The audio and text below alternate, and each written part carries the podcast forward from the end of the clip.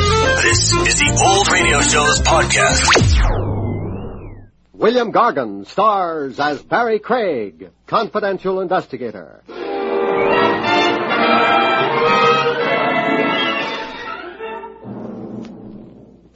Anti-noise ordinances are fine and dandy.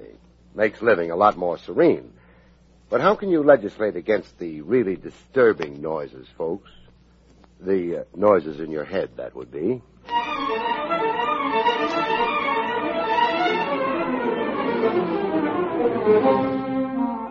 The National Broadcasting Company presents William Gargan in another transcribed drama of mystery and adventure with America's number one detective, Barry Craig, confidential investigator.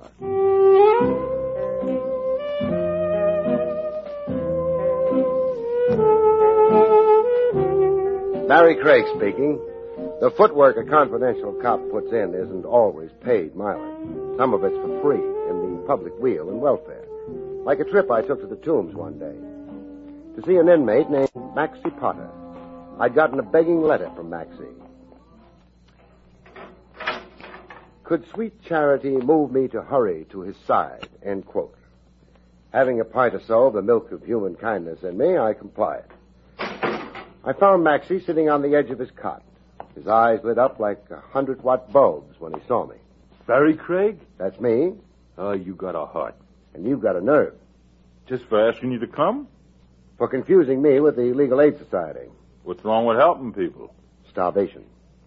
I don't get paid, no cream in my farina. I'll tell you what. I'll owe you your expenses. The road to hunger is paved with bad debts. Oh, shades of Mrs. O'Houlihan. Mrs. O'Houlihan, My teacher in continuation school. That saying you said, she used to say it. but it made no impression on you. No. What I went for was, it's blessed to receive. And so you wrote to me. And so you're here. Now, what do you want? For you to get me out. I never engineer prison breaks. Bail. Put up the bail. How much? Five hundred? Dollar? Sure, dollar. Well, I haven't got it. Well, uh, Uncle Real Estate then. They'll take that for bail. I've only got a cemetery plot. Uh, see, no, wait. You're a citizen in good standing? Uh, opinions divided on that. Well, Judge Braganza, he'll let me out on your, uh, your, uh, uh, aye, aye, aye, what's the word I'm trying for? Recognizance. Yeah, on your, well, will you? You've sure got a cheek. I got troubles. I share 'em. I'm not proud. What's the charge against you? Assault, third degree, hardly nothing. Who'd you hit? Randy Lomax, the talent agent. You might have heard of him? Everybody has. He's been promoting my girl, feeding her baloney about how he's going to make her a big star. I lost my head. I hit him. What wit? A brick. But that's between us. In court, I'm denying it. Maxie had an appeal for me. He was pure Damon Runyon. I arranged his freedom on my recognizance. When that was done, I bought him a hamburger and coffee. Hey, reach me the relish once more, huh? You've just about demolished the jar. There's vitamins in relish. Besides, it's on the house. Relish, Ah, man, you're sure a friend. and you're such a leech. Sadie, my girl, Sadie Sachs, we've been keeping company for six years. It's a long engagement, but Sadie likes long engagements. We had plans, the two of us. Raise rabbits and grapes soon as we got two grand saved. Two grand saved. to buy a certain going business over in Jersey. Sadie and me, the two of us, we worked in the Blue City Distillery. In a distillery. Bottle washers, both of us. Oh, I made 60, Sadie made 40. Anyhow, everything was hunky-dory. until Randy Lomax came along. Yeah, one fine day, the rat. He saw Sadie in the fun house at Atlantic City. He followed her around to the Ferris wheel and the Wax Museum. Couldn't let Sadie out of his sight. She had million dollar legs. He kept writing that down, passing notes to her. All this behind my back. Please continue. Well, you try and stop me. Then Sadie wrote out a telephone number and passed it to him. Still behind your back. Oh, I had a couple of beers. I was blind. Anyhow, they met next day, and Lomax sold Sadie a bill of goods. Would she be a model? And did she have theatrical ambition? To which Sadie said, Yea, brother. Well, what girl ain't conceited? That's the story, anyhow. Sadie signed up with Lomax. He gave her a new name, Paula Paloma. From a dirty blonde, he made her jet black so he could pass her off as Spanish. What a name. Ah! Paula Paloma. Which brings us to your fight with Lomax. He told Sadie to give me the brush. I was wrong for her future. I was a slob, and she was now imported stuff. The rest I told you. I met Lomax, I beamed him, I got locked up. I bailed you out. Now you go see Lomax and get him to drop the charges. Here, now, wait a minute. Wait till I write something out. Okay. It's written. Here. A note? Read it. It's an IOU. I don't want you doing too much for nothing.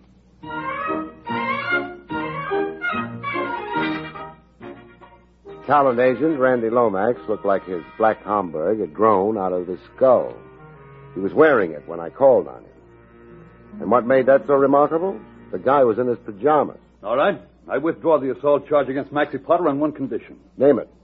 Maxie jumps off a high building. You want him dead. Dead. Or far, far away. Craig, tell you what. What? Maxie settles down in the Congo. Permanently. He signs a stipulation to the fact that it is permanent. Otherwise? I'll prosecute him to the limit. Such seething hatred for Maxie. Why? He's a pest, a menace, a loudmouth, a jerk, and lunatic. You cost him a girl he was planning to marry. Ha! That's Maxie's hallucination. You go ask Paula Paloma her point of view on Maxie. Alias Paula Paloma.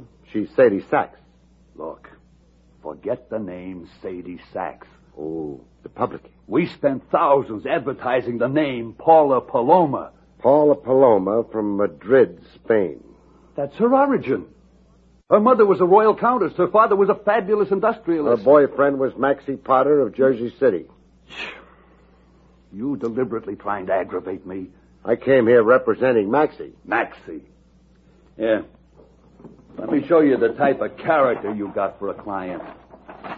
I had a private detective draw me a diagram of Maxie. A report, Maxie's background, where he came from, why he gets in my hair. How come one man can be so crazy? Here. Cast an eye over this line on a two page report. Hmm. 1949. The Inwood Home. Six months. Yeah, the Inwood Home is a sanitarium in Ohio.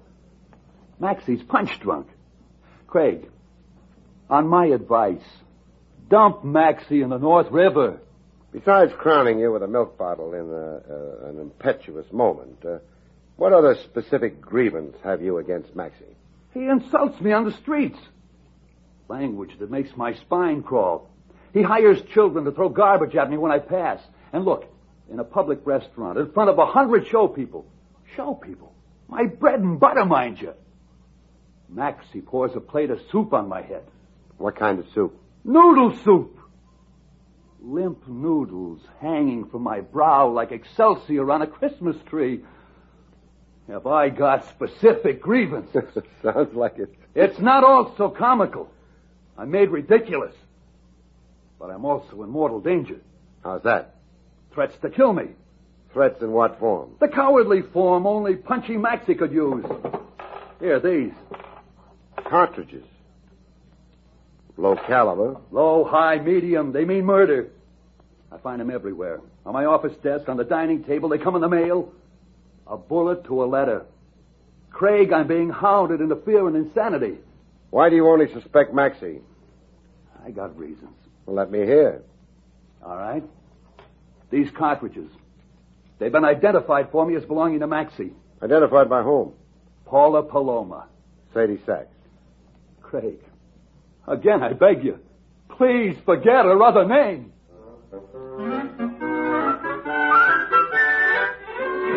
I checked Maxie's mental condition with Paula Paloma. Was he ever actually confined to a sanitarium? The time we were going together twice. I see. You identified certain cartridges. Lomax told you, huh? Lomax did. Why do you say they were Maxie's?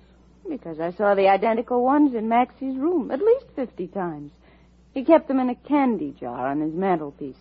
Why would Maxie keep cartridges in a candy jar? Ask Maxie why. Could Maxie kill Lomax? Anybody could kill anybody. It's a free country, haven't you heard? Name somebody besides Maxie who has it in for Lomax. Daisy. Who's Daisy? Lomax's wife. Used to be, I mean. There's a saying, there's no fury. Uh, no fury. Like a woman scorned. That's Daisy. A woman scorned. She'd kill Lomax in a flash. Other enemies of the great man? People. A man with Lomax's lust for power must make enemies of the little people. How do you feel about Lomax? I worship the ground. He's my good angel, my hero. He took me out of a $40 job as bottle washer. And made you the toast of New York. In one short year, I've got furs, a French maid, a Belgian wolfhound, and a bank account. Mm, love that Lomax.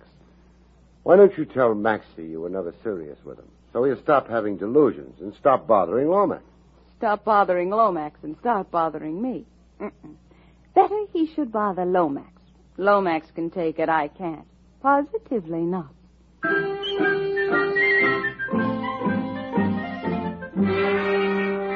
That evening, my client Maxie made no bones about being a little on the weird side. Sure, I'm spooky. I ever say I wasn't? No, not in so many words. Why, you're looking shocked, Craig. Well, the fact is, I had you characterized as whimsical, uh, sort of a colorful screwball. So now you know different. So you uh, ever get really violent, Maxie? Ever so often. The other day, I bit the ear off in the dog. Why? The mutt was annoying me, jumping on and off my lap so I couldn't read the racing form. Was I justified? Uh, Maxie, What? I don't want to be a fair weather friend, but. Uh, Hey, you're not edging up to ask me to go back to the tombs. Well, on the loose like this, I'm responsible for you. So I ain't behaving? Are you? Yeah, I am. How about the cartridges you keep bombarding Lomax with? Oh, you, uh, know about them, huh? I know about them. Well, quit doing it, okay? I don't need to be doing it anymore anyhow. What does that mean? Well, I did it to scare Lomax, but Lomax won't scare anymore. Not the way he is. The way he is? Well, what does that mean? It means I had a dream. Just before, right after lunch. I dropped off for a snooze, you know, a few fast winks. Anyhow, I, I had a dream about Lomax. I always dream after pastrami and gherkins. Gherkins is what they call pickles. Yeah. Mm, Oh, uh, what did you dream about Lomax? That he was sleeping like me. Only he wasn't dreaming. Couldn't dream even if he wanted to. Not with all that lead in him. You dreamed Lomax was dead? Yeah, in his parlor. His head on the floor and his feet up on the sofa. An upside down position. a comical look to him. Hey, hey, where you going? Telephone Lomax. I want to know if you were only dreaming, client. You're wasting time, Craig. How can a stiff get up to answer the telephone? Maxie, get your hat. We're both paying Lomax the call. Sure. Oh, but hey, on the way, let's stop off at a florist. Huh? I want to blow ten bucks on a wreath for Lomax. I soon discovered that Maxie had uncanny powers of prophecy and divination. Get off the buzzer. Lomax can't hear it. Door's locked. Give it your shoulder. I'll have to, I guess. Some light on the subject, huh? Well, is it like I dreamed? Yeah. Only there's a discrepancy. What? You said feet on the sofa and head off. Yeah, I said. All of Lomax is on the floor. Hey, what do you expect from a dream? A hundred percent accuracy? Oh, Shot through the neck. And down there, in the ribs. Maxie, did you do it? I wished I had. You may wish you hadn't. I was asleep in the room, I told you, dreaming. Hey, you gonna cause trouble for me? I should have my head examined for bailing you out of the tombs. Do that, why don't you? I'm for examining heads, like teeth. Why is a head any different than a tooth, huh? Maxie, right off, I'm handing you back to whence I got you. Right off? Take care of Lomax first, huh? He's dead. Show some respect.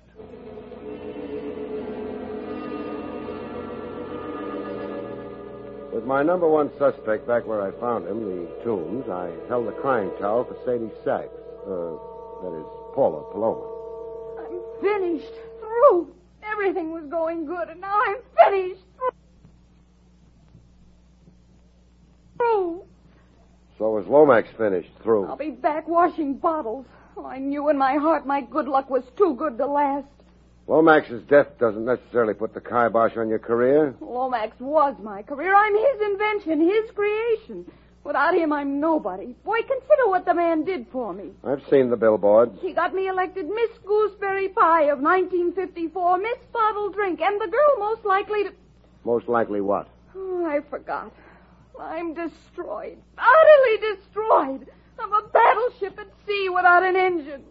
Oh, that Maxie. Nothing points conclusively to Maxie. That ex-wife of Lomax's. Daisy. Do I remember your saying she had it in for him? She hated him. Everybody on Broadway knows that. Well, we're off Broadway. Where can I find Daisy? Stand on any corner and holler, she'll come running. Look, I want to cry myself to death, so stop asking me questions and go away, huh? I found Daisy behind a beaded curtain. The Chop Suey parlor in Bath Beach, Brooklyn. She was running the joint. A middle-aged lady middleweight with a peroxide bleach and a washed-up look. So Lomax is dead. So I'm heartbroken. I tell you what, mister. Out of sentiment to my ex, I'll hang a dish rag at half mast. What's your burning gripe against your late ex-husband? I could fill an encyclopedia. Fill one page. Girls. Girls and girls. I was a wife always competing with proteges.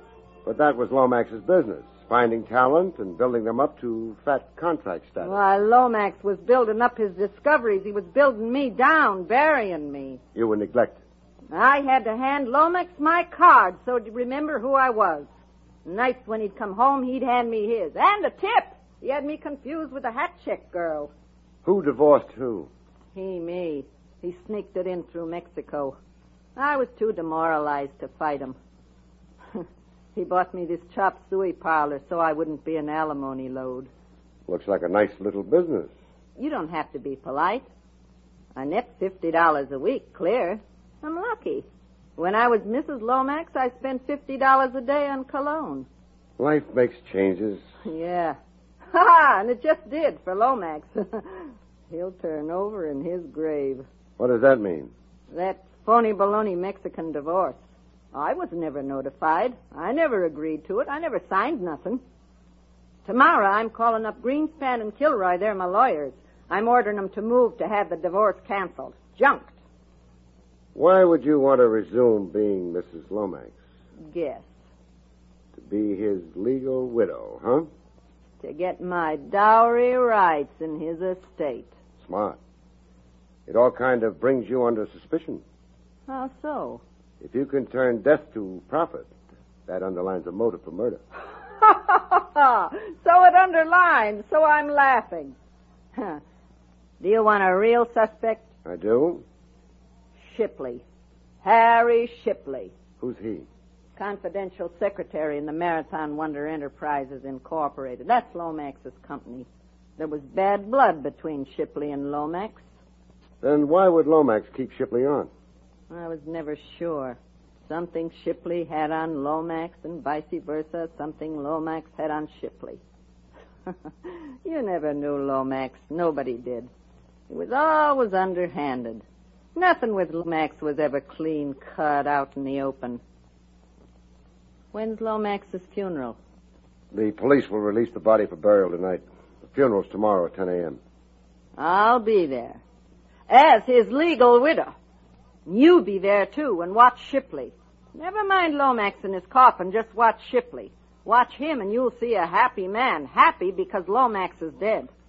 I hadn't exactly planned on attending the funeral. Attend! This funeral will be good for you. How so? Perk you up, forget your troubles, make you glad to be alive. Simply delighted.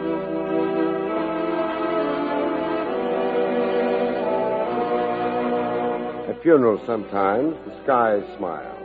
Other times they don't. Thunderbirds, rain in buckets. The skies weren't smiling a bit. But Shipley was. grins as wide as a poster advertising a Coney Island funhouse. I'd seen guys smile before. Sweepstakes winners, fathers of quintuplets. DiMaggio when he married La Monroe. Never in my life before had I seen a smile as big as the one on Shipley's kisser.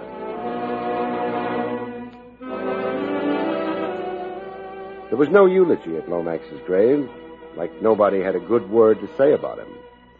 Later, in a tavern a stone's throw from the cemetery gates, Shipley led on he didn't either have a good word to say about his late boss, Lomax. As long as you're buying drinks, Mr. Craig.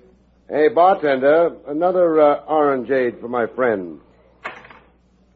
You were saying, Shipley? Rotten egg, that Lomax. Money was his god. What did he have on you? Come on, Daisy told me a few things. I owed him money. You owed the till, you mean, huh? You did a little embezzling? How much did you borrow from Lomax and all? Twenty-two thousand dollars. Why didn't he can you, or jail you, or both? Well, I, I had knowledge that was disadvantageous to Lomax. What? Come on, talk up, Shipley. I'm trying to satisfy myself that you didn't murder Lomax. Income tax evasion. As confidential secretary, I knew the truth about Lomax's books. Yes, you would.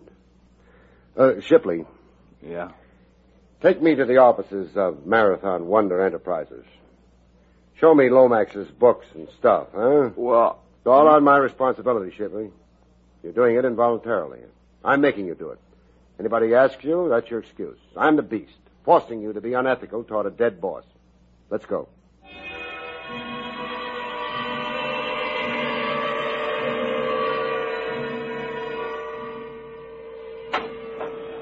After four hours of snooping at the Marathon Wonder Enterprises, I got to know Lomax's business so intimately it would send a chill through Lomax. If he were alive, that is. I've done my very best to acquaint you. You've been a real help. Lucrative racket, Lomax's. His estate, when audited, will easily total a million dollars.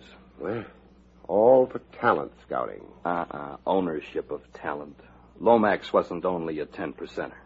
No, he wasn't. That much became clear tonight.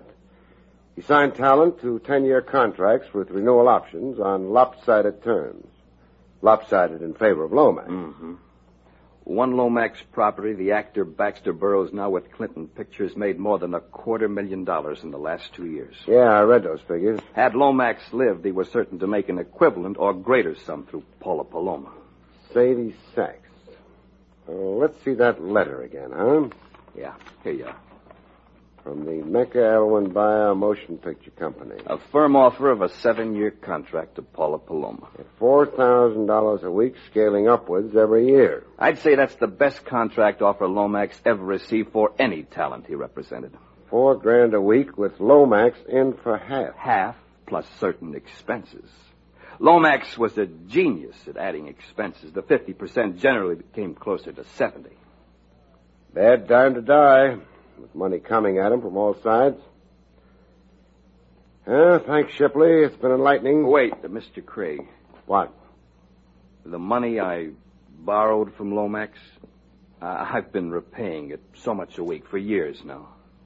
How much still outstanding? Oh, relatively small sum, really negligible. Then I guess you've got nothing to worry about, Shipley. Thank you, Mr. Craig.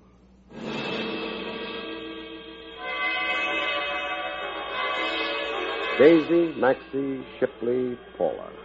Eeny, meeny, miny, mo, who done it? Maxie tried to simplify the guesswork for me. He tossed a bombshell at me through Paula. Read this. Love letter from an admirer? From Maxie in the tombs, a human document. Mr. Craig, it's the cry of a tortured soul. Dear Sadie. Hmm, Well, very interesting stuff. So what do you think? Maxie himself write this? It's Maxie's handwriting. Well, say something. It's a little incredible. In the letter, Maxie apologizes to you for murdering Lomax. Hmm. It cost me a dear friend and advisor. Now Maxie's sorry. If true, this amounts to a confession. If true. Why shouldn't it be true? It's Maxie's own statement, his own words. Nobody forced him. Maxie uh, being Maxie, you can't blame me for taking him with a box of salt, huh? Wrap the body beautiful in the mink doll. We're paying a formal visit to Maxie.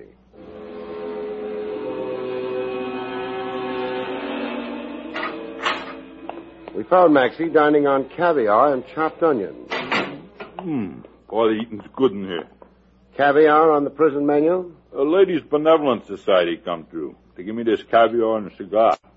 Oh, hey, I forgot how you said it. The name's Paula. Uh, this letter you sent Paula. Still stand by what it says, Maxie? Yeah, sure. So I murdered Lomax. What can they do to me? Fry you. Like fish. Am I responsible for what I do? Aren't you? I got a record that says I ain't. So you figure to beat the rap by pleading insanity. Insanity for the time being. Only while I shot Lomax. All of a sudden, I blanked out. When I come to, there was Lomax dead on the floor and a smoking gun in my hand. Where's the gun? I forget. I threw it away someplace. Nice try, Maxie. It proves something. Proves what? That knighthood is still in flower for a price. For price? Whatever Paula here promised you for taking the heat off her. Paula promised? Uh-huh. Hey, what kind of booby talk? Mr. Craig, I must say I resent the insinuation. Not insinuation, Dow. Accusation. You, you're accusing me? Of getting Maxie to take the chance of a temporary insanity plea for a murder you did. Craig, you're more gone than me. Why would Sadie here, excuse me, Paula, why would Paula here want to knock off Lomax, the best friend she had? For money. To recover 100% of herself. Paula. What? Your million dollar future with the movies. How much of a piece did Lomax have? I mean, while he was alive. Well, well the usual 10%. Lomax wasn't a 10 percenter. I mean, half. Half plus. Expenses off the top. For the build-up he gave you. Quite a bill there. Lomax knew how to run up astronomical figures. The way I calculated it in Lomax's office a few hours ago, you'd be working years for Lomax. All for Lomax, very little for you. You'd have a showcase, Lomax would keep all the marbles. How did a sensitive young lady of your refinement bring herself to shoot a man down in cold blood? All of a sudden, Sadie blanked out. When she come to, there was Lomax dead. It was a pleasure shooting Lomax, a regular picnic. Lomax had it all fixed for me to be his slave. Well, I'm nobody's slave. You'll tell your story, Sadie, how you killed a rat and a conniver who came between us. The judge will bawl like a kid. The jury won't even go out. Not guilty, Sadie. That's the verdict for sure. Suppose you two stay here and make plans. I gotta see a man about a murder. Mr. Craig, you're not leaving me here. Oh, an affectionate couple like you and Maxie, made for each other. A housekeeping cell for two kids, I don't know a cheaper way for a loving couple to get started in life. So long now. Hey, God, open up!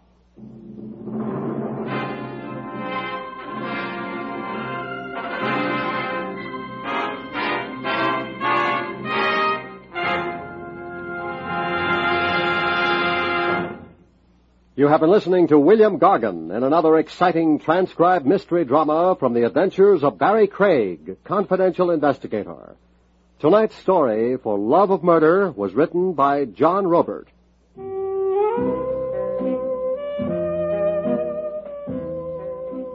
Next week, it's the strange story of Death's Bargain Basement, about which Barry Craig has this to say. We call next week's story Death's Bargain Basement. It takes place in a department store because, as you all know, bargain basements are always found in department stores. But so, on occasion, is death. Good night, folks. See you next week. A national broadcasting company has just brought you an NBC Radio Network production with William Gargan, starring as Barry Craig, confidential investigator, directed by Arthur Jacobson. Also heard were Barney Phillips, Tom McKee, Barbara Fuller, Gloria Ann Simpson, and Herb Ellis. Eddie King speaking.